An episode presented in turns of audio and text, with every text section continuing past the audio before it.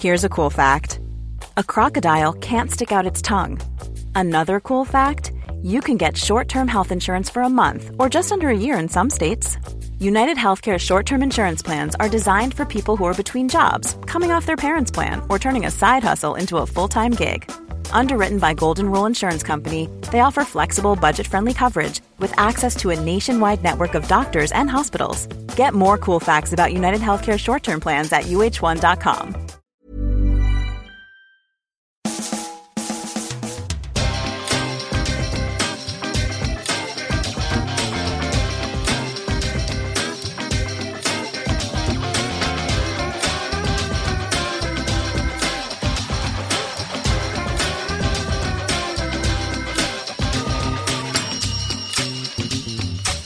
Hello and welcome to a brand new Arseblog Arsecast right here on arseblog.com. How are you? Hope you're well. What a week it's been from an Arsenal perspective. A win in the North London Derby. Harry Kane fell over, then he got back up again, then he slid in, then he gave an assist to Bukayo Saka. Arsenal won the Derby 3-1. The momentum has changed. It looks like we could potentially be a football team again, which is nice. On top of that, the Arsenal women beat Manchester City 5-0 on Sunday, then thrashed Spurs 5-1 to reach the of the FA Cup. So it has been a good week to be a Gooner, and let's hope that we get plenty more of those between now and May because, man, isn't it just so much better when stuff like this happens, when we, you know, play well, don't lose, don't do stupid things, and don't annoy the shite out of all of us?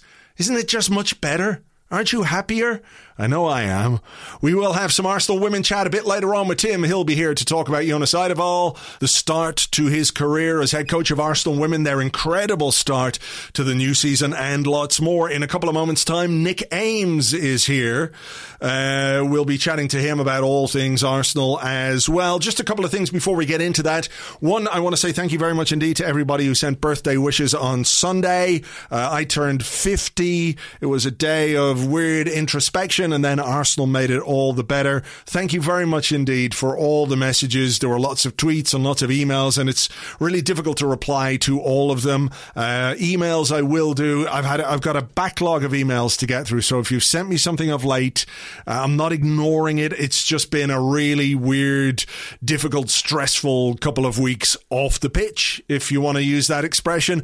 I will get around to it. I just wanted to say thank you very much indeed to all of you uh, for those very kind birthday wishes. And I'm now 50 and a bit, and uh, I'm feeling okay about it now. I was a bit freaked out on Sunday, but hey, what can you do? Uh, the other thing is, if you enjoyed the Ian Wright It's a Great Day jingle, you can find it to listen to and to download on uh, SoundCloud. We have it on the SoundCloud page, soundcloud.com forward slash arseblog, and you'll see it up there. There is a way to download particularly on desktop. I'm not sure about mobile, but if you're on a desktop computer, there's three little dots there. And if you click that, you get the option to download the file. I know a lot of you wanted to use the MP3 as your ringtone. Actually, what I'll do as well is I'll upload it to, to the site, to arseblog.com. So if you want to use it as your ringtone, if you want to download it on your phone right now, uh, just go to the show notes and you will find a link to open slash download the MP3. I don't know how you set it as a ringtone or whatever. Uh, I just, you know, I don't do that anymore. Not since, not since all the crazy frog stuff, you know. But look, it'll be there. There's a link in the show notes right now, and you can download the Ian Wright uh, It's a Great Day jingle from there. Okay, let's get on with it, and delighted to welcome to the show, as I said earlier, from The Guardian, Nick Ames. Hello, Nick. Hi, Andrew. Nice to be here. How are you? Good, thank you. We should talk about Emil Smith Rowe and Bukayo Saka because clearly they are uh, really important pieces of this particular Arsenal puzzle. And we saw evidence of that, of course, on Sunday in the Derby when uh, both of them scored. Both of them got an assist. Um, Gareth Southgate said today that Emil Smith Rowe was very close to making the England squad, which tells you just, you know, what level of performance he's putting in. And Bukayo Saka, we know already. Just starting with Smith Rowe, one of the things that people were looking for from him this season was maybe a bit more end product. He has scored in the past and he scored all throughout his youth career. but it can take a player a little while at times to sort of find their goal scoring feet at, at senior level. It's uh, it's a very nice way to uh, make progress in that regard when you score the opening goal in a North London derby. It really is, and it's funny because right before kickoff, I was having a conversation with, with my colleague Dave Hytner um, from um, from the Guardian, who, who, who I'm sure some people may have read, um, and we were talking about Smith Rowe, and I was saying a very similar thing. I was saying that for all the brilliant industry and tempo and creativity and vigor that he adds to the team, what we maybe needed to see next was, um, for want of a better way of putting it, increased numbers when it came to product, maybe goals and assists. No, I, I, was quite encouraged by by the way he came on against Wimbledon last week and got a bit of a poacher's goal, didn't he, inside the box when it kind of fell for him. Um, and I felt that that late run he made to get on the, on, on the end of, of Saka's cutback and and um, and put it away so coolly, quite beautifully, was exactly the kind of thing that, if we're being harsh, he had been missing. And to add that to his game is quite something. And and I think he's always had that timing. I think people who've who've watched him at, um, at youth level, under twenty three level, even out on loan, would probably agree but it's it's not always straightforward to to translate that. I think for a young player into senior football, sometimes you're a little bit more cautious about how you bomb on, how you gamble in the box, and stuff like that at first. And I think he is adding that, and I think he can do it.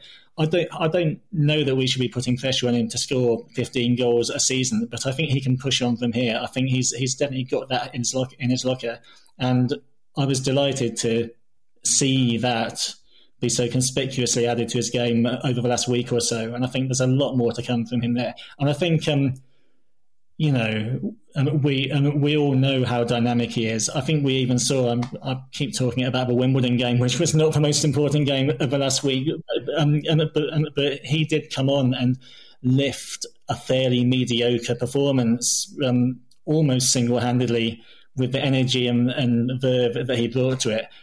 And if you're adding those numbers as well in and around the penalty box, then you are one hell of a player. And it is no surprise that he was so close to being in the England squad. There were a few murmurs that he was around it potentially. And I'm pretty sure that if he keeps this form going, he'll be very much in the mix next month.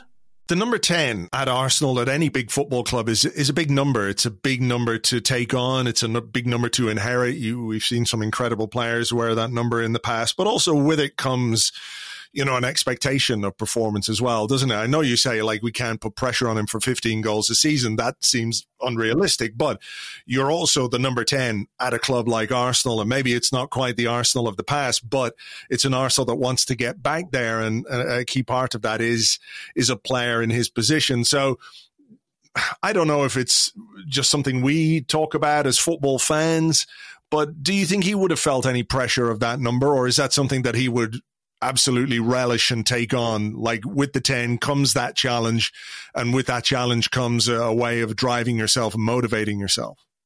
Yeah, you know what? Um, it's quite funny because I was walking to the game on Sunday, and for about half of my walk, I was walking down Hornsey Road, right behind a guy with a Smith Rowe 10 shirt. And I was kind of thinking to myself, wow, you know, for a boy from um from from South London, but who's been in the Arsenal setup for that long. How often has this ever happened? How often does it happen? What what what a thing for him to be playing in a derby wearing number ten with people flocking to the ground wearing wearing his shirt. I was trying to put myself in his shoes, and obviously uh, um, I couldn't do that. But it seems such such a special thing. I think Smith Rowe really wanted that number ten shirt. I think he was he was very much up for it. Um, it, it was very much something that he wanted wanted to seize. I I don't think it's cowed him at all. I think he's someone who shows up for things. We've seen that all over the pitch. Um, never hides, and once the ball keeps coming, even if things aren't coming off. And I think it was a challenge from from talking to people around the situation that he actively wanted in in the summer and was never going to turn down. And I think he's got that kind of personality where he's happy to take on those new challenges and and really handle the pressure. And I, I don't think we've seen him wilt at all since he got that break in the team on Boxing Day. Bukayo Saka played from the right, and we saw him play from the right a lot last season. And I'm of the opinion that he's got the quality to play pretty much anywhere you know, behind the striker in midfield and what have you. But I think there's a growing uh, sense or whatever it might be that Bukayo Saka from the right hand side is probably the most effective Bukayo Saka when it comes to him producing and, and influencing games, not just with goals, not just with assists, but how he plays and, and what he brings to the team in that position. Is that is that something that you would share? A, uh, you know, his effectiveness from the right hand side over other uh, areas of the pitch, and B, what what about the dilemma that it then presents Arsenal because they have a very expensive player in Nicolas Pepe, who, you know, I don't want to make this about his price tag, but primarily that is where he plays.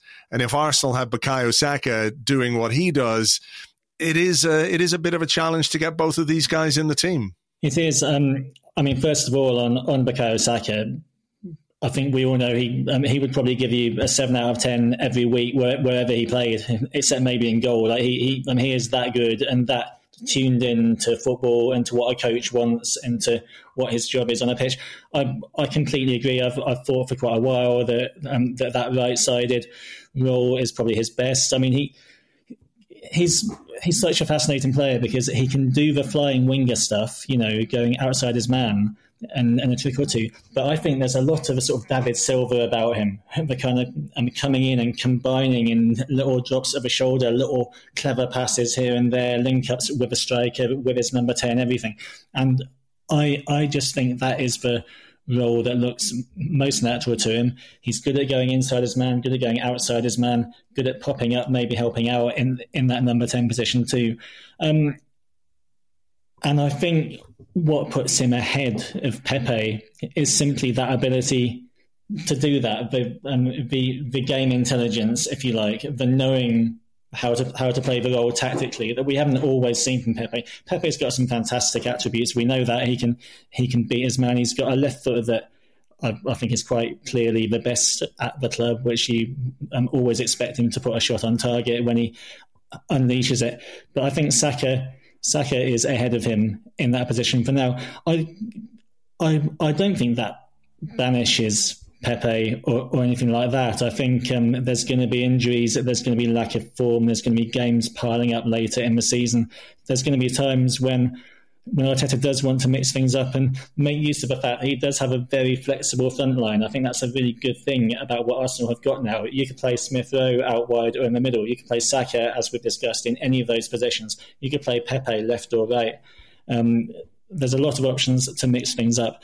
But I do think Pepe, just in terms of maybe the subtlety to his play and the combinations and the intensity and the nuance that has been added to to what maybe in previous years has, has, been a bit of a sterile, sterile front line um, behind the striker. Um, I, I think Saka brings a lot more to it. It feels sometimes as if Pepe is just not quite um, not quite suited to the way Mikel Arteta wants to play, if you like. That he is, he brings this element of chaos to proceedings, which can be really, really useful. And in full flight, of course, he is uh, you know, he's really effective. I think he was second or maybe uh, had the most goal contributions last season when you combine goals and assists. So there is like mature, developed end product in there, but it's always felt to me like there's a slight incompatibility uh, between him and perhaps the, the style of the coach, which can be a bit galling when the style doesn't work or when Arsenal aren't achieving results. Um, it's difficult maybe to understand you know what what he's doing with a player like Pepe. But when it comes off, when it uh, you know the system, when the formation, when it delivers like it did on Sunday in the derby, you can see you know how it might be difficult for him to win his place back. Yeah, I think I, I, think Saka is just for somebody of his age an extraordinarily plugged in and intelligent character. I I I don't think I've come across too many young players who play in, in his position positions, especially who are, who are maybe quite as savvy and tactically plugged in. I keep saying that, but I think it's the right phrase. Um, as he is. And I think that's a lot of the reason why Arteta, the coach, is, and so many people around the club absolutely love him. Pepe, I don't think he has got that. I think he's got better actually in terms of his game and, and understanding and, and, and his combinations. And I think that towards the end of last season, I was kind of thinking to myself, is is Pepe going to be one of those players who he blows up in the new season? You know, haven't seen it yet he's not really had the chance to do it. I I think it is going to be very hard for him to win his place back, but I also think there will be opportunities. I just um, I, I, I can't see for one minute that we're going to have a season where all of the eleven who or so who are now playing so well are fit and firing, or that we're going to have a scenario where Arteta doesn't want to mix things up a bit and use that versatility and variety that he now has got that he's maybe not had before. Let's talk about Granit Xhaka a bit because um, his start to the season wasn't great. Obviously, uh, he was sent off against Manchester City. He was in the team when Arsenal were losing. He went away with Switzerland and couldn't play because he caught COVID. He came back. He came straight back into the team. I think he played pretty well against Spurs, but obviously he's picked up a, a, a significant injury, is what Arsenal said. Uh, could have been worse. He's got medial uh, knee ligament damage. Going to be out for three months. Um, whether people are uh, favorably disposed to Granit Xhaka or not, he is a player that Mikel Arteta and managers before him have relied on. Um, we could debate whether that's a good thing or a bad thing, but it's still uh, a statement of fact that when he's available, he pretty much plays all the time for for Mikel Arteta. So this absence leaves him with some thinking to do. Um, when he lost a key player last season in Kieran Tierney, I, uh, he overthought it, in my opinion. He played Granit Xhaka at left back, which I don't think was the right thing to do because it meant changing so much else about the way that the team was structured in order to to try and find balance with Xhaka in that position. I'm hoping he's kind of learned from that, and he does have options to him. We saw against Burnley there was the the the more four three three where he had Partey and he had Odegaard and Smith Rowe, and maybe this is what gets Pepe back into the team. Who knows? Because he then had had space for an extra attacking player. That is another option to him. But he also has another big, uh, well, big summer signing, a relatively big summer signing, in Albert Sambi Lokonga, who will be relishing the opportunity to take Xhaka's place, I guess. So it will be interesting to see how he decides he's going to to deal with the Shaka absence. Um, you feel like there are certain games which would suit that 4-3-3 more others where Partey is going to need a bit more help, and that's probably where Lokonga will come in. Yeah, firstly, I I do feel sorry for Xhaka after his performance on Sunday because okay, there's the school of thought that maybe him playing that well was just a bonus, and the team's evolving that he'll be phased out of it eventually anyway.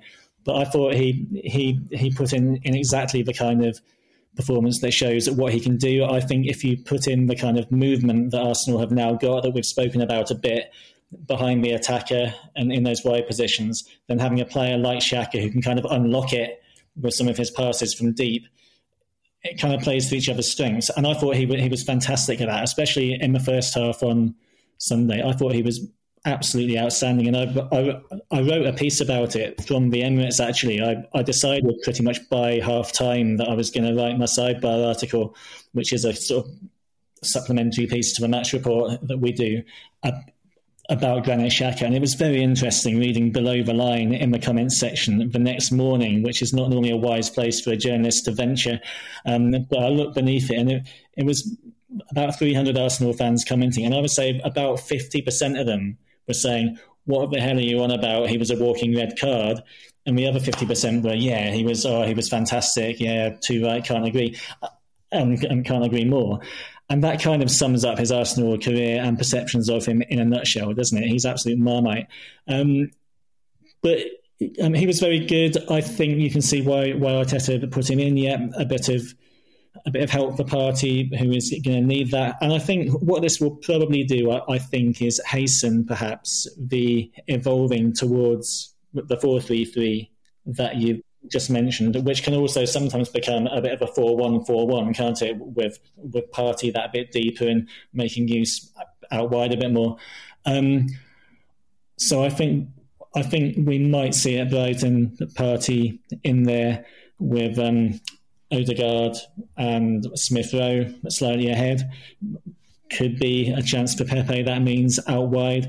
I think Sambi Lokonga has done enough so far to prove that he is a very credible option to go alongside Partey in there. What I love about Lokonga, and I loved it even in that Brentford game that was otherwise completely unspeakable from an Arsenal perspective, was that he plays with his head up all the time. He's got the next move, and he's, he's got the next move mapped out in his head. And in that regard, he, he almost reminded me a little bit of a Jack Wilshere or someone like that. That's that's not that's only one way in which I'm comparing them, but he has got that kind of scanning, I think they call it, um, ability. So I don't think he'd let anyone down if he played in there, and I I think he would be Arteta's next choice ahead of someone like Maitland Niles or Elneny. I think we may well um, we may well see that setup with Partey alongside Lokonga or someone in, in, the bigger games. You know, the equivalent games to Spurs. I mean, I think Liverpool's only a month away now, isn't it? Something like that. But it wouldn't surprise me at all if this kind of not forced Arteta's hand, but hastened what we know he wants to do, which is move towards that 4 3 3 kind, of setup that clearly he is the most comfortable with playing. There is a big onus now on Thomas Partey, A, to uh, stay fit, but B, to deliver the kind of performances that Arsenal will have paid the money for. That Arsenal, you know, they paid a big transfer fee to Atletico Madrid he was unlucky in his first season. He did have injuries. He picked up an injury, unlucky again at the start of this season. But with Xhaka absent, he really is the senior man in the in the key area of of the pitch and the key area of the team now. So I think it's well within his capabilities to to be that guy, to be that prominent player, to be that leader, if you like, in terms of how he plays. But you know, it, it is a precarious situation as well, given his injury track record, that if something goes wrong with him again, Arsenal begin to look very, um, a bit callow in there. That would be, um, maybe that's a bit harsh, but you know what I mean? There's, there's, there's a definite lack of experience. You know, you could use Elneny, but that's not going to excite anyone. Um, so there is a big weight of responsibility on Thomas Partey's shoulders now. Yeah, Partey, Partey was signed specifically, I think, to, to facilitate that move towards a 4 3 3 because he is good enough, as you've said, to hold it all together from deep. And I thought, looking back at that Chelsea friendly, um, when he got injured, I think it was, was it early in the second half, but I remember watching the first half of that and just thinking he is two times the player that I saw last season for Arsenal. He, he had gone up a couple of gears. He looked fit. He was probably the best player on that pitch. Um, he he looked like a player who could absolutely dominate matches against anyone. Um, now he's back again. I thought he was out, outstanding alongside Xhaka um, against Spurs. I think I think he's got that ability both to play those passes on the ball, maybe quite quickly and sharply, that maybe other Arsenal midfielders don't have. He can move the ball on very quickly over a distance as well. But he's got that defensive now that we um, that we all know about. He knows when to sit. He knows when, when to clean up just needs to work on the shooting really. Um, so I think he is now vital. I think, as you've alluded to, Arsenal are kind of one Thomas Partey injury away from from what we'd call a midfield crisis, I guess. But, um, but let's not go that far. Um, and it's asking a lot. It is asking a lot for him to play the next. I mean, I, I think I worked out Shaq is going to miss 14 games in, in, in, the Premier League if the prognosis is accurate to the week. It's asking a lot for Partey to play all of them. We haven't, haven't seen him do that yet. Then again, he wasn't a particularly injury prone sort of constant member of the Atletico Madrid treatment room. So maybe the law of averages says and it will be helped by the fact that there aren't many midweek games coming up. Law of averages says it's about time he got a good good run of games together. In which case, I think that does help Arteta to be able to push on and play that 4 3 3 because you've got that stability with Partey in there that he hasn't had before. Also helps that there's now a fairly stable centre back partnership, I think, White and Gabriel, that maybe there hasn't been for a few years. So I think the tools are there. But you're right, there's a lot on Partey's shoulders now. You don't really want to con- contemplate too much um, the options if he's not there. Um, but I don't know whether. I don't really know whether that means they need to look in January adding more depth um, to that position, really, because you would think that with Party and, and, and Xhaka, normally that's two senior, experienced players who, um, who are fit most of the time and able to do the job in there. And um, then you've got players like Lokonga, Maitland Niles, and Elneny if you need um, um, who can back it up. So I don't know whether the resources are particularly slim. I think they'd just be very unlucky if they lost both Xhaka and Partey. Yeah, you know, is fairly robust. I don't think he's ever had a real serious injury during his his uh, what feels like many, many, many years at Arsenal. But uh, hopefully he can recover fully and get back uh, soon. But let's talk just a little bit about Mikel Arteta and. You know, as somebody who is on the beat, if you like, and has worked the press conferences and um, you've been able to see the way he's operated. Do you detect a fairly big change in his demeanor over the last few weeks? Um, we we keep referencing on the Arsecast Extra, myself and James, this idea that you know the the post Man City funk was the best ten or fifteen days of his career, and you know on face if you take it at face value, it, it seems a bit mad to say something like that. But there was an interesting comment from Lokonga um, when he was talking in midweek to a Belgian football magazine, where he said the start to the season, paraphrasing here, basically made everyone come together. Um, Arteta has elicited three wins from a team which, you know, maybe in other circumstances or for other coaches might well have down tools. We've seen that happen in, in easier ways before, but I don't think you can win the games that Arsenal did in the manner in which they won them without having the players on board, without some belief in what you're doing, some togetherness within the squad and everything else. So, you know, it feels like he's, he's, um, he's appreciative of that support. Whether you know, it's one thing getting the the the endorsement from the board. Whether that's a good thing or a bad thing for football managers is another question. But you know it by the way that your players do what you ask them to do or don't do what you ask them to do. And clearly, over those last three games, they've worked really hard, played really, really well against Spurs as well as working hard. So little green shoots, little steps forward. And I think he is in some ways um, appreciative slash humble by it, uh, and you can see that in the way that he talks. Yeah, I think he was relieved as well because I think you know you um, you put together a fairly expensive, fairly new team, or at least a, half of a new team almost. And then you have a start of a season um, that Arsenal had, some of which was in their power, a lot of which wasn't, as we know. There was COVID issues and other things. And then you all begin on that kind of footing you know, it, it, it, it could stretch the the belief of any new arrival. It could stretch the um, the motivation of the squad that is already there. So, so I think when he saw in that week and a half, two weeks off, that they were fighting for him and that they were listening to his ideas and that they were totally on board with it, I think as you said already, I think it must have been a, a massive boost for him, a massive vote of confidence. Because if, um, at the end of the day, if the players aren't on board, it doesn't matter what your board of directors think of you. It doesn't matter what the fans think of you, anything like that. And I think we can see. I mean, I've, I've, I've, pretty much um, just come off one of his press conferences, actually, um, the the pre-match for Brighton, and I think he's he's always quite guarded in his dealings with the media. I think the Zoom format doesn't help because you can't really generate much warmth in the room, and I think a lot of us are, are fairly hacked, um, hacked off with that by now. Um, but I think you watch him during the games, and there's that bit of animation about him I think the interaction with the crowd is so important to him. There was a lovely moment after the Wimbledon game on Wednesday when a lot of the crowd stayed behind to kind of w- watch the broadcast interviews, which have been playing, and which have been taking place alongside the side of, of the pitch these days. And he took loads of selfies and autographs and stuff like that afterwards, and had that bit of communion with them that you know that he hadn't been able to have for for nearly two years. No, okay, it's a cup game with Wimbledon. Who cares? But this was really important to him. You could tell that, and he referenced it afterwards. I think you could see by the intensity of his reactions on Sunday just how much it meant. He was living every moment, kicking every ball on the pitch, and his celebrations were quite something else. So I think.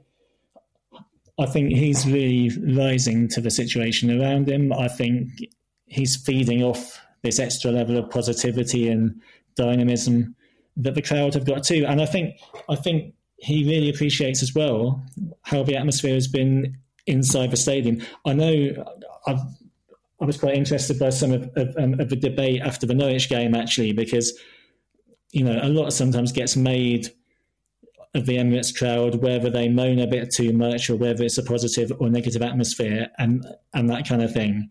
Um, but I did think that the atmosphere against Norwich was particularly positive and, particu- and particularly affirmative and particularly important, given that the team had come off, um, off the back of three absolute disasters, given that they didn't play that well against Norwich, who, who were bottom and hadn't scored, I don't think, but they eked out the win. And I never heard a murmur of dissent or negativity in there. It was fantastic support. And the manager picks up on that. And I think that really boosted him too, and maybe led him to say a, a, bit of stuff that he said after the game because he felt his public were completely behind him. And I think that and I think that atmosphere carried on carried on in, into the Wimbledon game, and you know times ten in into Spurs. So I think he's um, I think he feels now that maybe for the first time he's got a groundswell of people being behind him from every single angle. And I think, I think, maybe in the COVID environment where so many things are being done remotely, um, where you can't be face to face with people, when there were no fans for so long it, um, in the stadium, it's probably quite easy to be haunted by a bit of self doubt when you haven't really got people in your face telling you that you're good anyway, or giving you that motivation. So I think I think there's a lot of um, um, relief from him, and I think as you as you say, I'm humbled, grateful but I think it's justified in what we've seen and what the supporters have seen from how the team has evolved and come together in recent weeks.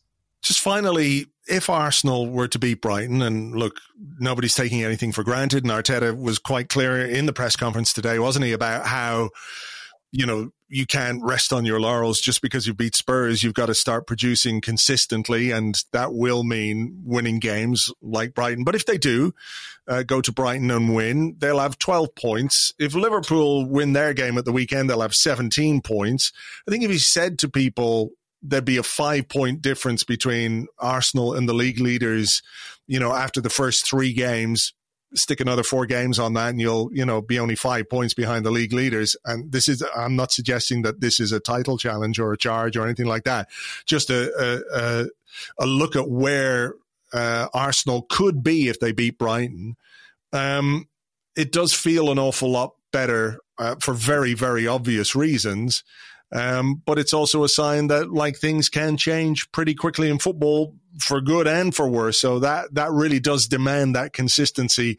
You know, if we feel better after three games, uh, if Arsenal lose the next three, it'll be straight back into crisis mode. Yeah, and look, it's it's a big opportunity coming up now. I think massive opportunity. I think Brighton is a very very hard game. I think if you take the emotional aspect out of it, I think on the pitch, it may even be a harder game than Spurs because I think they're an excellent team. I think they've got quite a few similarities to Arsenal actually in the way that Potter sets them up. Um, I, it'll be interesting. I, I, think a lot might hinge on whether Bissouma's back from injury for Brighton or not. But either way, going to be a tough game. Um, but if you look at the run ahead now, and I've, I've just got it in front of me, I think it's Brighton, then it's Palace, and then it's Villa, then it's then it's Leicester away, who um, who look a bit wobbly. Then it's Watford, and then then you've got that Liverpool game in mid to late November. That is a good run of five to six games. And we've seen before that this team can put a run together. It put a run together at, um, at the end of last season, which kind of got swept away a bit because you know the finish was still nowhere near good enough. But this is an opportunity in a league that maybe apart from Man City and, and Liverpool and Chelsea, is very topsy turvy. Very topsy turvy. We've seen some funny results already. We've seen teams coming up, um, off the back of European games with some weird results. We've seen quite a lot of strange stuff. So I think consistency now is absolutely everything. I think you'd probably. I think you're right. You'd probably take this position now, um, and at the proximity to the top four, five, six um, um, a couple of months ago, and I see no reason why Arsenal can't narrow that gap a bit further if they keep winning games. It was a really good run. All right. Well, look, let's hope they can keep doing that. As ever, uh, thanks a million for your time, Nick. Really appreciate it, and we'll catch up soon. Thanks, Andrew. Cheers. Thank you very much indeed to Nick. You can read him in The Guardian, and of course, you can find him on Twitter at Nick Ames82 at Nick Ames82.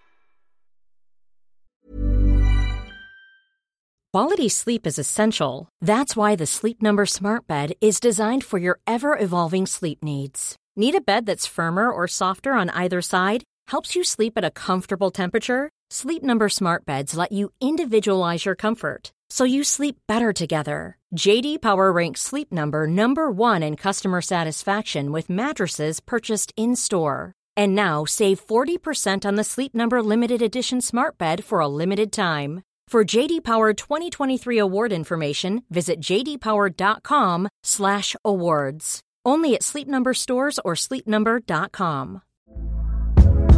Hey there, it's Michelle Norris. I'm host of a podcast called Your Mama's Kitchen. When I travel, I'm usually looking for a way to find a taste of home when I'm not at home. And one of the things I love to do when I am at home is entertain. And Airbnb allows me to do that. When I was in California recently, I rented a house that had a great kitchen. And when we were sitting around the table, we we're all thinking, we're in someone else's house. Someone could be in all of our homes as well. If you have a home, but you're not always at home, you have an Airbnb. Your home might be worth more than you think. Find out how much at airbnb.com/slash host. Yeah, I played it again. So what? What are you going to do? Report me to the It's a Great Day police? Come on. You got to milk a win in the derby as much as possible. And look, I'm still feeling very good about that game on Sunday. I'm feeling positive about what it means for our future. Maybe it's misplaced. Maybe I'm just being a crazy old optimist, but I want to enjoy a win like that for as long as possible, even late into the week. But hey, I think we deserve it. I think we as fans have had some tough times already this season, so I think it behooves us to enjoy the good things for as long as possible. Right. As I said earlier, we have some Arsenal women chat and a bit more with Tim Stillman. Hello, Tim. Hello there it's uh, a case of like anything you can do, we can do better when it comes to uh, the Arsenal women. Arsenal beat Tottenham on Sunday in the North London Derby 3 1. Arsenal women beat uh, their counterparts 5 1 to reach the semi finals of the FA Cup, coming after a big win against Manchester City as well. We'll talk about the specifics of those uh, games in a moment, but just overall. What's your uh, take on how things have gone for uh, Jonas Eidevall so far? I mean, am I right in saying that um, in all of the games that, that uh, we've played under him, we've never scored fewer than three goals? There have been mm-hmm. some huge wins, big wins over big opposition. I mean, is this going better than you could have expected? 100% yes. Um, particularly those those big uh, beating Chelsea on the opening day and then beating Manchester City 5 0. You know, you talk about the women doing what the men can do better. I mean, they had a 5 0 scoreline against Manchester City, yeah. um, but uh, but in their favour on this occasion. Yeah. 100% it is, yeah. I mean, I think, um, and there are still some things Jonas and some of the players are talking about. They know they've had a little bit of an advantage in the early part of the season because they had those Champions League qualifiers. They started their season earlier than anyone else. Mm. So, particularly in that Chelsea game, for example, they had a bit of an advantage because they'd had three competitive games when they played Chelsea. Whereas Chelsea and Manchester City, well, Chelsea, Man City, and Arsenal had lots of players away at the Olympics in July. And most of those teams, what they've had to do is give those players time off, but then get them back late. Mm. What Arsenal had to do was give them no time off at all, well, a couple of days, get them back from Japan and get them playing Champions League qualifiers. So at the moment, that aspect's working really well because they're nice and sharp, but they all acknowledge that that might take a toll later in the season. So they're kind of keeping their feet on the ground about that. But I, I think what's really, really evident is just how quickly things have changed. Um, both in Arsenal's approach under Jonas. So the squad is bigger um, and he rotates it a lot. And he says, look, two aspects. One, we're going to be playing lots of games, Champions League group stage this year for the first time ever. That means more games than ever. I have to rotate. But also the physical demands he puts on the players. He's put on in this kind of new style of play where they're asked to press a lot more. Mm. And particularly his wide forwards. There's there's lots of big quality wide forwards there now. And he's just said, look, they, they can't play every game because I'm going to ask them to press and run and harry and hassle, and they're not going to be able to play 90 minutes a lot of the time. So I need to be able to sub them off. Yeah. So there's a lot more rotation going on. There's a different style of play. But I think really what's happened is just, I, I said a couple of times on this podcast, it went a bit stale under Joe. I think everyone knows that. And things are just being done slightly differently. And at the moment, it's that honeymoon period where new feel where new equals different equals good. Yeah, yeah. I mean, I was going to ask, was that the main uh, difference between? Uh, the style of football under Joe, who you know was a hugely popular guy. Um, you know, as a manager, I think everyone had a huge amount of time for him, but I think you said one of the question marks was the performance in big games. Is the is the way that Jonas is asking them to play in a way an attempt to try and combat that. So if you're going to play like that in those big games, you've got to play like that in all the other games as well. Yeah, totally. I, I think the thing is, like with Joe's style, Joe's style beat all of the teams that Arsenal mm. should have beaten. Like their record against everyone, like other than Chelsea and Man City, was almost perfect, almost. So his mm. style of football beat those teams and beat them easily but it, it just didn't it just couldn't do it in the bigger games. And what's really changed when um, the Arsenal Man City game on Sunday, which Arsenal won 5 0, just to repeat that, um, at half time, Arsenal had a 2 0 lead. At half time, Manchester City had had 71% possession. And that wasn't even just game state, that was how the game was going from the start. And basically, what Arsenal did, it was so pragmatic um, in terms of, and, and, I spoke to Jonas about this afterwards, and he said, "Look, we know Man City like to pass the ball, and we know they they like to have a high line, so we just made the decision: let's sit off them, and then when we get the ball, let's just ping it over the top of their their mm. defence." And uh, you know, not not quite Wimbledon late eighties yeah, Wimbledon yeah, yeah, style, um, you know, long passes rather than like long balls, mm. but the the idea this season, and, and it worked beautifully. They just honestly, it was just like you know how the Falklands was a range war, and like England had like longer range in their missiles. It was like that. Like Man City just kept passing the ball in front of Arsenal, and they just said, "Whenever you're ready, give it to us. There we go. We'll ping it over the top." Yeah. And they just got through them over and over again. That that is not the way that Arsenal would have played under Joe Montemurro. But the other thing, kind of key thing that's changed and changed quite quickly, was that under Joe they had much more of like a snake charmer style in possession. The whole idea was built on, and this really worked against the smaller teams. When teams sit back on us, pass the ball around defence, around mm. midfield, and try and tempt them away, and then when they all kind of creep up the pitch then go in behind them. Yeah. Whereas under Jonas, the idea is much more get the ball forward a lot more quickly. That doesn't necessarily always mean long balls, but get it forward more quickly. And don't worry if the pass is not hugely accurate, because then you can counter press.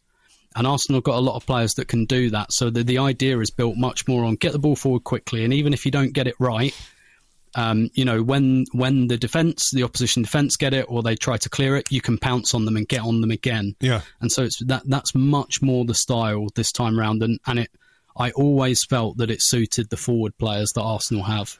Is there a sense that maybe with some of the new arrivals as well that you know, there's a bit of star power arrived in Tobin Heath, but the technical level of some of the players that have been brought in has really had a positive impact as well. Yeah, absolutely. And one of the things Jonas keeps talking about in terms of having a slightly bigger squad as well is he says that's that's not just uh, useful in the games and the substitutions you can make and things like that, but he says in training that's really useful because it keeps the level really, really high. And when, uh, you know, like the Tobin Heath signing that mm. you referenced, that was done a few weeks ago, but she stayed in the US for a little bit because she was playing for the US national team and she came over last week. And actually, I think even if it's not by design, that's been kind of the perfect way to do it because there was the big kind of, oh my God, we're signing Tobin Heath and it all broke so quickly. And certainly for, for us anyway, mm. it happened so quickly. The players knew about it. And then, then there was a bit of a lull for a couple of weeks, and Arsenal won some games and started the season. And now she's here, and now she's come to London Colney.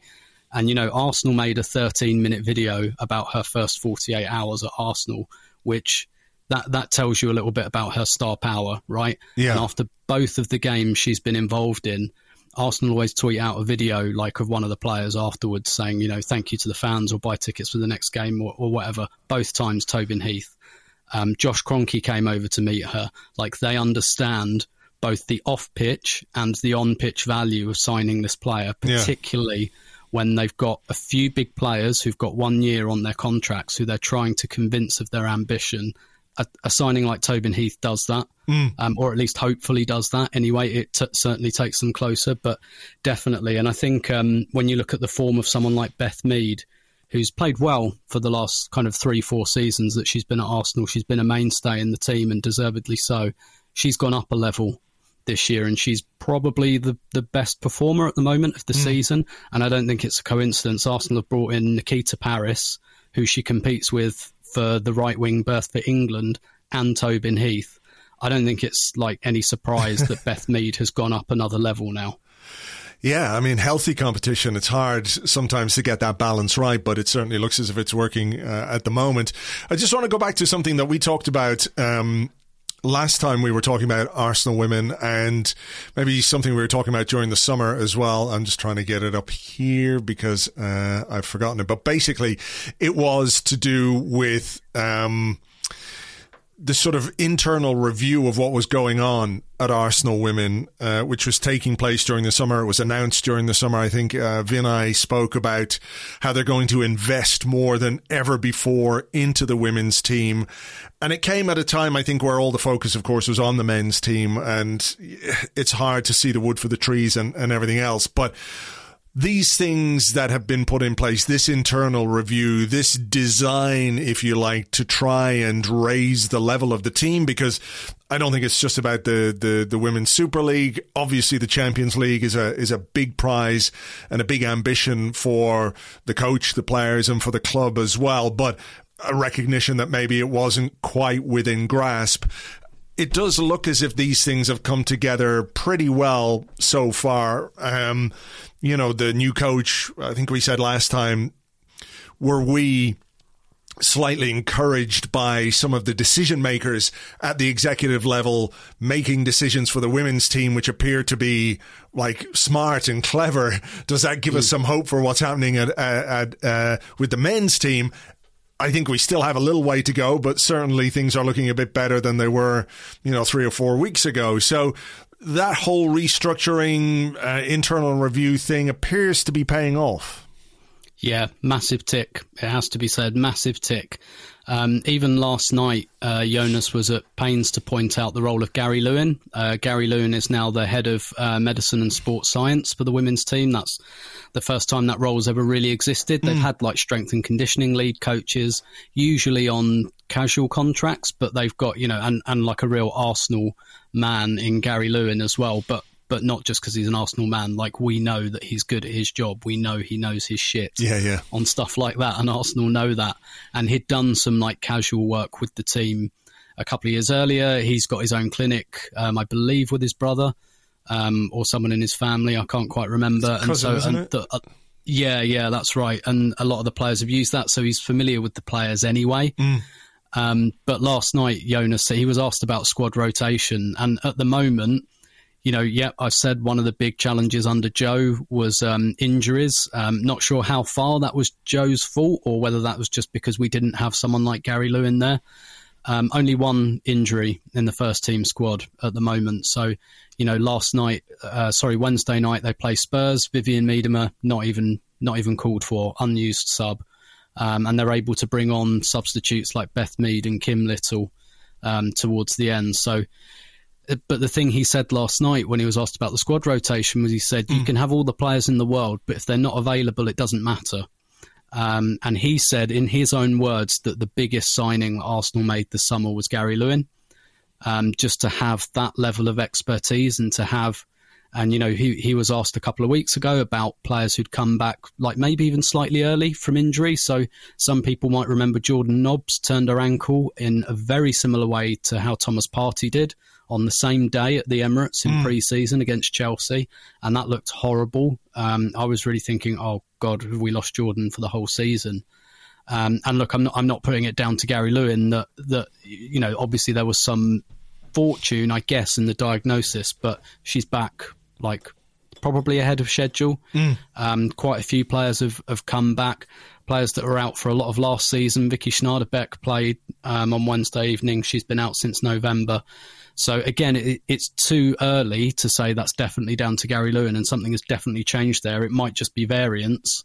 Um, and we'll know more in a couple of months. And players will get injured because they're playing every three days now till Christmas. But that that really does seem to be at a really, really critical signing. And not least, not just because of the injury management side, but with this new style of play, which is more demanding physically, particularly on the forward players. And Jonas knows that um, because he's been playing that way his whole career. He understands the mm. demands mm. he's putting on them. So I think Gary and other members of staff um, that, that they've added in the back room have been really, really critical to that process. The players have to get on board with that idea of rotation as well, though, don't they? Because we can yep. sit here as uh, pundits or fans or whatever and think about, well, you know, it makes all kinds of sense, you know, to rotate players and bring players in and leave players on the bench, but players want to play pretty much every player wants to play as much as possible. Uh, so that is going to be a challenge.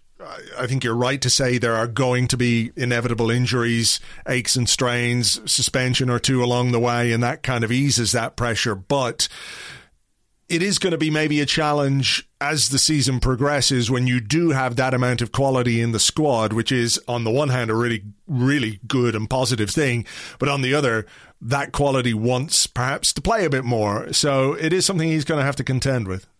It is. Um, I, I think. I think the answer to that is fairly constant rotation in terms of you know he was he made eight changes for the Spurs game compared to the Man City game, but I think his line will be there's another game on Saturday. Yeah, yeah. like if he didn't play in this one, you'll play in the next one. Um, and I think he's very willing. Like he will not have a starting eleven in mind. There'll be two or three players like Vivianne Miedema, Kim Little, like Leah Williamson, players mm. like that who will play most games. But I think the message is there are plenty of minutes to go around. I think there are there are two other key things here. From, from speaking to players over the last couple of seasons under Joe, when perhaps there wasn't quite as much rotation, players do want to play, but they also want to compete. They're um they're weird footballers. I find with like how competitive they are and they want like like most of us in our jobs don't fucking want that do we we just want to yeah, we want to get away it, with yeah. doing as little as possible quite frankly but like elite sports people are are freaks, frankly, and they want to be pushed. And this this is something that a few of the players have kind of said or implied over the last couple of years. That kind of no, no, like I want to be pushed. I like I take that as a challenge when someone comes in because I know mm. it raises my level. But also, th- this is the first year that the Champions League has a group stage for for women's football. So what happened previously was it was straight knockout. So you'd go into a round of 32, then 16. So there's four extra games been added in the Champions League in the autumn. So that th- there's more club football than ever. The other thing that's happened might sound slightly counterintuitive that on Wednesday night what Arsenal played was an FA Cup quarter final. It's from last season's FA Cup because they had to suspend the Women's FA Cup. So if Arsenal get to the final, which they should now because they've been drawn at home to Brighton in the semis, that's another three games during the winter mm. that don't usually happen where they're finishing up last season's FA Cup. And then in January, it all starts again. So, like, it's kind of unprecedented the amount of club games there are. Typically, in the women's game, there are a lot more internationals in the women's game than there are in the men's game. So, mm. there's still games but not quite as many. So actually, the demand on players is going to be greater this season. And like I said, in Arsenal's case, we had Arsenal had nine players at the Olympics. So nine players spent their whole July and June as well in Tokyo playing Olympic football, doing all of the pre like pre Olympic friendlies. Like nine players in that squad have had no time off. Um, basically this mm. summer, and there's a Euros next summer, um, and then there's a World Cup the year after that. So there's like three tournament years back to back. A lot of those players aren't going to get any rest for like three years. So it, it is more important than ever that, that they're rotated and they're fresh. And I think the players know that that will bring the best out of them as well. It, it's something Vivianne Miedema again pointed to uh, in pre-season. She kind of said, maybe I won't have to play every minute of every game anymore. And uh, look, Viv's in a position where she can say that because she knows that she is the first choice striker. No, nobody in the world is taking that that role away from her. So mm. I guess she can maybe, um, I don't want to say afford to be blasé, but you know, she can kind of say, yeah, I need a rest once in a while. Whereas other players mm. who perhaps in more competition um, don't have to. But nevertheless, I, th- I think the players welcome it. I really do. Well, you mentioned uh, Vivianne Miedema, and you referenced earlier players with one year left on their contracts who Arsenal are trying to convince to sign on. Um, is it simply a case of Arsenal being a team where she feels she can compete for and win the highest honours in the game? Like, if that is apparent to her, do you think Arsenal's chances of convincing her to sign a new contract are, are good? 100%. That is what it's all about. Arsenal are, are, simultaneously lucky and unlucky in this respect, in that Viv will not just go anywhere from, from what I can pick up. Um, she won't just go to Lyon and say, "All right, I'll go there and win the." Cha-. I mean, I don't know. She might go there, but mm. like a lot of players will take that, take the Lyon option because they're like, "Okay, I'll win the Champions League there." I, I, think she's a bit more selective. She's more. She's very interested in the style of football teams play. She's very interested in the league, and she's very interested in like where they're situated. Um, she's very settled in London. Um, I know that. I know she likes London a lot. I know she likes Arsenal a lot. So, mm. like Arsenal, they definitely have a chance if they can convince her. But it will not be a case of throwing money at it. That that yeah. That I can tell you, and and in one respect, that's maybe where Arsenal are unlucky because Arsenal could make the decision. Do you know what? We'll just throw the absolute bank at you to keep you here, um, because it's worth our while. Um, th- that won't convince her. Mm. Um, it's it's not really about money either. So um, you know, she's much more a player who will who will take other things into account. But the thing is, she's 25 now, so she knows her next contract to her peak years. Mm. And you know, even as an Arsenal fan, for for Vivianne Miedema not to win the Champions League at some point in her career would be an absolute travesty. It really would. She should have won it already, like pretty much every year. To be honest, she's mm. she's the best player in the world. So really that that's the kind of the question I think. Can Arsenal compete at that level? Can Arsenal take on the Lyons Chelsea as well who are like I mean two of them are in the division at the moment in Chelsea and Man City. So mm. there is like a regular um, kind of barometer there. But Arsenal have also drawn drawn Barcelona um, the defending champions in the group stage this year and play them next week. That will give you a really good indication of where Arsenal are against the best team in the world. Those two games, I think, will be quite important. They'll be really useful for Arsenal because, frankly, they're probably not going to win either of them. But it, it might it, it will tell us a lot about where Arsenal are in in that kind of respect in yeah. terms of the best team out there. Well, you know, when they've beaten Chelsea, who were champions last season, beaten Man City, but didn't just beat Man City, demolished Man City, you know, 5 0. Um, the trajectory appears to be you know, going in, in the right direction. Obviously, um, those Barcelona games I think will be will be very interesting and very exciting. I think as well. You're going uh, and we'll have plenty of coverage for us um, on Arseblog yep. News. When is the next Arsenal Women Arsecast? Do we know yet? So, um, yes, we're probably going to drop um, a bit of a Barcelona preview um, early next week before I fly out. Um, Alex, one of our co hosts, is an absolute expert on all things Barcelona. So, we'll probably drop a short Barca preview for you early next week. All right. Um, before we go, it would be remiss of us not to just reference, um, you know, the, the last three games that Arsenal have played, and in particular the game on on Sunday, uh, the three one win in the derby, without wanting to go over all of it again. And obviously, it was very exciting and very enjoyable, and we're all still uh, having a good time and a good laugh at the expense of of them. What was for you? Um, like the main takeaway from that game based on what we'd seen against Norwich, what we'd seen against Burnley, and the sort of overall situation that, that the football club found itself in, Mikel Arteta found himself in, the players found themselves in. You know, it felt like there was a lot to prove, um, in particular with that with that Tottenham game. So, your main takeaway from it, if you can distance yourself from just the sheer happiness of, of winning that game. Yeah, indeed. I think um, I think we all had a big red ring around the calendar for this game, and more so than ever for a yeah. North London derby, because I think we all knew how pivotal this was and how much of a measuring stick it probably is for where we are. Because whether mm. we like it or not, we're we're in direct competition with Spurs um, in terms of the league table, um, and probably will be again this season. Um, so I think we all knew, and I think a lot of us were kind of holding back after Burnley and Norwich and saying, okay, only Burnley, only Norwich, let's see what we do here. This is the game where it really matters, and not just because of the local pride angle, but because of, mm. you know, Spurs are in a, a, similar position to us, really, or at least they have been for the last few years. So, you know, some some of those things that maybe some of those doubts. Um, I don't know uh, over those two games.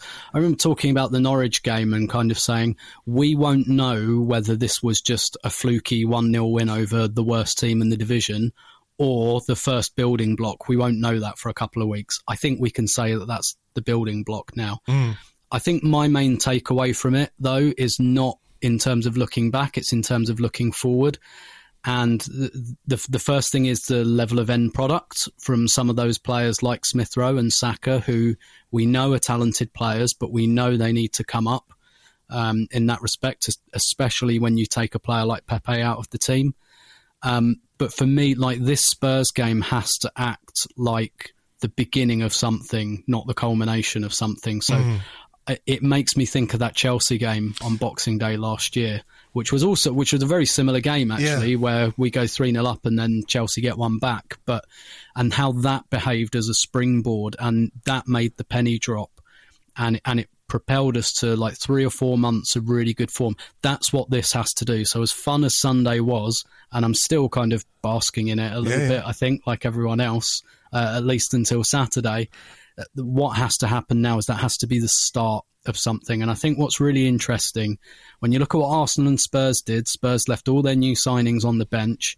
Arsenal started all of their guys. And I, I loved that tweet from, I think it was Sam Dean, about six new signings and five guys that Arteta gave a contract to. Yeah. I think something he's really done since the international break is almost like almost have like a bit of a cordon sanitaire around his team and say, right, these are my guys now.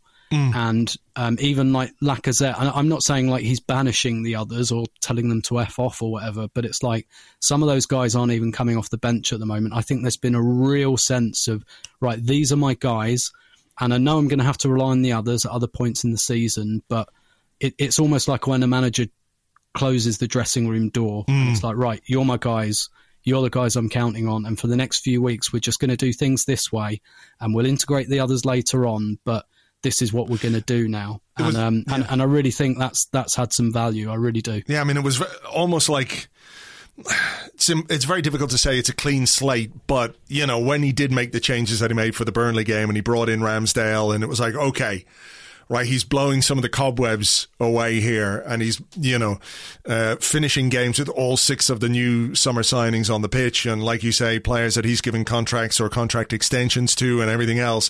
I'm really curious to see how it plays out with those other players, though. Yep. Like, does this create a healthy competition? Does this um, re- make them redouble their efforts? You know, what does a Rob Holding, a Pablo Mari think when, um, you know, they know basically that in Premier League terms anyway, as long as they're fit, Ben White and Gabriel are going to play. Do they fight hard? Do they make that competitive uh, environment? You know, what does Bernd Leno do? All of those things I think are going to be fascinating as the season goes on because he is going to need these players at some point. Yeah, and, and again, I think that's really valuable though, because there you sort the wheat from the chaff of your squad players. Because ultimately, a lot of those guys, someone like Lacazette, he's still playing for his next contract. It's not going to be at Arsenal, mm. but he knows that a year on the bench means that lovely fat Bosman contract gets gets a little bit mm. gets like a little bit thinner. Yeah. Um, and then like Leno, if like if someone like Leno, for example, and and I don't mean this as a criticism of the guy at all. I like I love the fact that Ramsdale came in because I'm not invested in Leno anymore because he wants he he's going to leave and hmm. that's fine. Like I'm, I'm not saying like, therefore I hate him. Yeah, I know or anything, but it's like he's not our guy anymore. Lacazette's not our guy anymore. So for me, particularly without Europe, I kind of don't care what those players do because whatever they do, like if Leno fights really hard and tries to get his p- place back, brilliant, absolutely great. That that benefits everyone. If he kind of doesn't and just says, "Well, I'm going to leave," brilliant, fine, he's out. Like I really think now we're coming to a stage where it is either you're in or you're out, mm. and um, you know, uh, getting rid of some of those some of those guys. I'm not calling Leno and Lacazette squatters. There are other squatters who I won't name. Kolasinac. Uh, I mean, he has got know. rid of he has got rid of some some you know some players who people you know liked. Um, yep. Some divisive players at the same time. He has fairly well. Um, sculpted this squad to his own liking, hasn't he? Yeah. So it's now like like we were saying, he's got to deliver on it now because he's been allowed to like do what he did to Guendouzi or Ozil or whatever people want to think about that. You know, he was allowed to do that. He was given the authority to do that, but now it's absolutely got to be backed up with uh, the results. Yeah, yeah, precisely. And there are other players as well, like Elneny. He's got one mm. year left on his contract, and why give him game time now? And and it doesn't. I, I don't think we will. I think it will be Lokonga. It'll be mm. like, right, this is the guy we've invested in. Go for it. And so that's probably the next phase of this project. I think what we've got is a kind of core of twelve or thirteen um, starters, and the rest of it is probably going to be filling out some of those squad roles now mm. because we've got players on the bench like Lacazette, like Leno, like Kolasinac, like Elneny, who, who, who aren't going to be there hmm. much mm. longer. And so filling out the squad, that will be the next bit. And, and that might be a problem. That mm. might, you might have guys who are like not all in and everything like that. I think that's a temporary problem. And if you're going to have that problem at any time, have it the year that you're not in Europe. And, you know, hopefully you don't have to worry yeah. as much about them. And, you know, with Xhaka's injury now, Lokonga's got another, like, Lokonga brilliant start for him in terms of opportunity because first Partey was injured. Now Xhaka's injured. Mm. He's he's got a really good chance to impress, and we've got a really good chance to see what level he's at at the moment. Yeah. Um, and and that's that's that's all good. That is all good as far as I'm concerned. This is stuff that's needed to happen for a long time, and now I just don't think we have as many of those players who are kind of half in, half out, here only for the contract, yeah, yeah, uh, and the gym privileges um, and stuff like that. There's a couple of those still around, um, but I think I think we're just moving to a stage now where it is a bit more you're either in the tent or you're out the tent. And I don't think the out of the tent stuff is going to be as divisive as like Ozil or Guendouzi or no. players like that. Yeah, it's yeah. going to be, well, your contract's up in nine months, so I don't really give a fuck whether you're happy or not. So. yeah, it was a bit like uh, what happened with Sylvain Wiltord in the yep. last year of his contract at Arsenal. You know, Arsene Wenger just said, well, you're not going to be here next year, so, you know. See you later. See you later. I'm not going to play you. All right, look, we better leave it there. Things uh, obviously positive for Arsenal women begin beginning to look up for the uh, for the men. And uh, we'll catch up soon, Tim. Thanks a million. My pleasure as always. Thank you to Tim. You can find him on Twitter at Stillberto, at Stillberto, but you knew that already. Arsenal Women Arsecast coming on Monday as they prepare for a big, big game in the Champions League against Barcelona. You will find the best coverage of that on Arseblog News, which handily is at the easy to remember URL of arseblog.com news. So bookmark that. Right, I am going to leave it there for uh, this week. As ever, thank you very much, as always, for listening, for downloading, and all the rest. We will have a Brighton preview podcast over on Patreon later on Friday afternoon. Myself and Lewis Ambrose, as always, looking ahead to our next Premier League encounter, and hopefully, this is a game from which we can take all three points, continue to build on what we've done over the last couple of weeks, and just sort of reinforce some of the some of the good things that are happening about us and I think we owe these guys one, to be honest, at their place. So let's keep fingers crossed for that. Do join us for the Patreon preview, patreon.com forward slash arseblog. For now, though, take it easy, and we will catch you on the next one. Until then, cheers. Bye bye.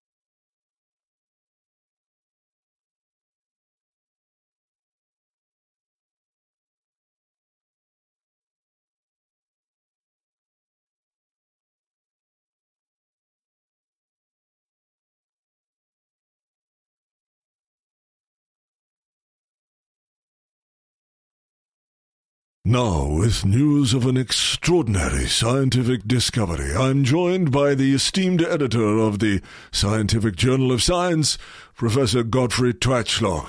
Professor Twatchlock, good afternoon. Hello. Professor, please fill us in.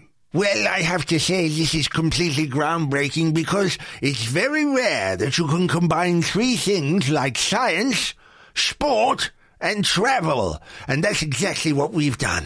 First thing we did was we fed enormous amounts of data into a supercomputer. Now, if you're aware of what a computer is, you don't need to be a genius to realize that a supercomputer is even better than an ordinary computer. So, we put all the information into this supercomputer, mountains and mountains and terabytes and gigabytes of data about one particular football team into the supercomputer. To that, we added location data. Now, location data can be used for nefarious purposes by the likes of Googles and Facebooks and those kind of companies, but we did not use it for nefarious purposes. We tallied the information and all the data with this one particular football team and every single destination that they have ever been to. Well, that does sound fascinating, Professor, but what did you find? Well, it's very simple, really. We found that Tottenham get battered everywhere they go. Tottenham get battered everywhere they go. Everywhere they go.